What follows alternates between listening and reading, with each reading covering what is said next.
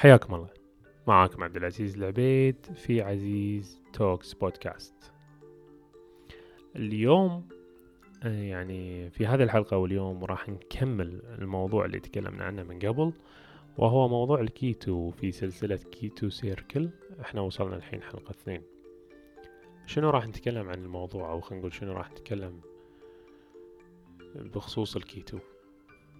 مثل ما قلت لكم دخلت على موضوع الكيتو والحين أنا رجعت الحمد لله والسبب أشياء كثيرة. طبعا هي المرض هو واحد من الأشياء ولكن الأهم من ذلك اللي هو موضوع آه، القدرات الذهنية اللي ممكن تحصل عليها إذا كنت في نظام الكيتو. وهذا الشيء الكل يتفق عليه. ولكن قبل أن نبدي ودي أقول لكم شنو ما هي كذبة الأكل أو خلينا نقول كذبة التغذية.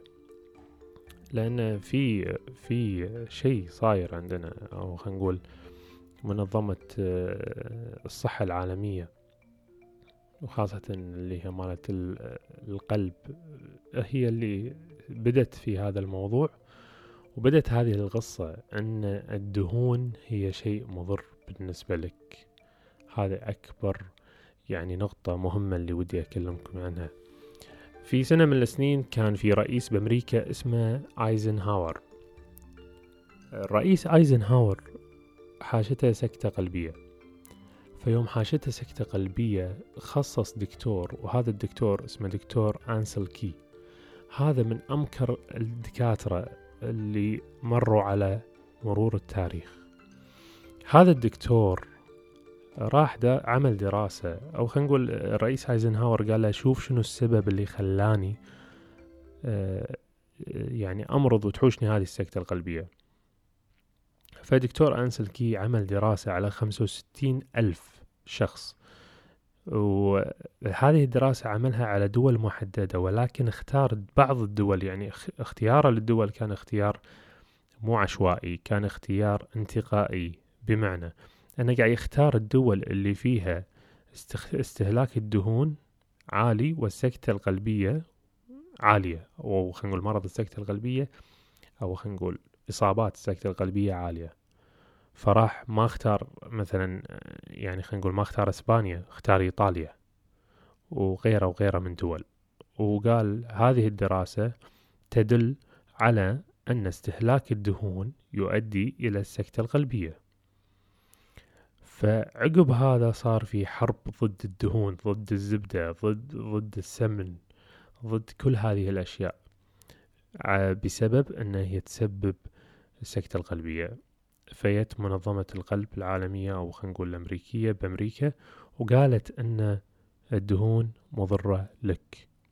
فالنظام الغذائي وبعدها أسست هذه المنظمة وأسسوا بعض الناس موضوع الهرم الغذائي فالهرم الغذائي آخر الهرم الغذائي الدهون يعني لو تلاحظون الهرم الغذائي في آخره آه إنك تأخذ دهون أو تأخذ كمية دهون جدا قليلة مقارنة بكمية الكربوهيدرات اللي أنت ممكن تأخذها.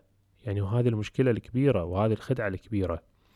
لأن لما تيجي أنت على كمية الكربوهيدرات اللي أنت ممكن تأخذها ولو نية إحنا نشوف هذا الهرم. اكتب الهرم الغذائي بالإنترنت وراح تلاحظ. تلاحظ أن أسفل الهرم وهو أكبر المساحة فيها الخبز وفيها التوست وفيها الصمون وفيها الساندويتش وغيرها من أشياء. وهي هذه كل هذه الأشياء تتحول إلى سكر. وهذه أكبر مشكلة. وإذا تحولت إلى سكر راح تتحول الكمية الزايدة منها اللي أنت جسمك ما يحتاجها راح يتحول إلى الدهون. وهذه الدهون الخطرة مش الدهون اللي أنت قاعد تاخذها من الأكل. هذه الدهون هي أكبر دهون وأكبر مشكلة ممكن تصيبك. وبعدها لما تصعد بالهرم الغذائي ينقسم إلى نصفين نصف خضار ونصف آخر فواكه. بعدها تصعد تلقى اللحوم جدا كمية قليلة والبيض والجبن والحليب جدا كمية قليلة بعدين تصعد آخر الهرم تلاقي الدهون. يعني إنك مفروض إنك ما تاخذ دهون. وهذا أكبر خل وأكبر غلط إنك ما تاخذ دهون. لأن الدراسات الحالية اكتشفت إن أصلا الدهون مو هي المسبب للسمنة. المسبب بالسمنة مثل ما قلت لكم هي هو السكر وهو السكر وكل ما يتحول إلى سكر بمعنى الكربوهيدرات تتحول إلى سكر الفواكه كمية الفواكه تتحول إلى سكر لذلك هذه الكمية الزايدة راح تتحول إلى دهون تتخزن في الجسم. شنو اللي يسويه الكيتو لما نظام الكيتو شنو اللي يسوي يعني أنت لما تيجي تبلش كيتو شنو اللي راح يصير معك؟ اللي راح يصير هذه الدهون اللي تحولت من السكر راح ياخذها كطاقة أو راح يبدي يحرقها. فتلاحظ أن جسمك ينزل وأصعب الأماكن في جسمك اللي فيها دهون تلاحظ أنها يعني خلينا نقول تحسنت وقلت وقل حجمها. فإذا أنت كانت الدهون مستعصية في منطقة البطن راح تلاحظ منطقة البطن قاعد تروح بكل سهولة. إذا إذا منطقة الأرداف راح تلاحظ أنها قاعد تروح تروح بكل سهولة. وهذا أجمل شيء وهذا شيء جميل فيما يخص السمنة وفيما يخص الضعف أو خلينا نقول نزول الوزن. فأنا أنصحك أنك تعمل كيتو يعني هذه آه هذه كمغد ك خلينا نقول ما بعد المقدمة القصة كيف بدأ الكيتو. شلون بدأ الكيتو؟ مثل ما قلت لكم إن في ناس حاشهم سكر وما يبي ياخذ أدوية. طبعا العالم أو خلينا نقول الاتفاقيات وغيره والشركات الأدوية وشركات الصيدل والصيدليات وغيره يبونك تاخذ دواء يبونك تاخذ Lipitor يبونك تاخذ آه إنسولين يبونك تاخذ أوبر يبونك تاخذ منظم سكر يبونك تاخذ كل هذه الأشياء. أصلا هم أصلا ما يبونك ما تاخذ هالاشياء بس يو أشخاص وقالوا إحنا ما نبي ناخذ نبي نجرب طريقة ثانية. بما أن السكر هو اللي قاعد يسبب لي مرض السكر فبوقف السكر. وبوقف الكربوهيدرات اللي تتحول إلى سكر.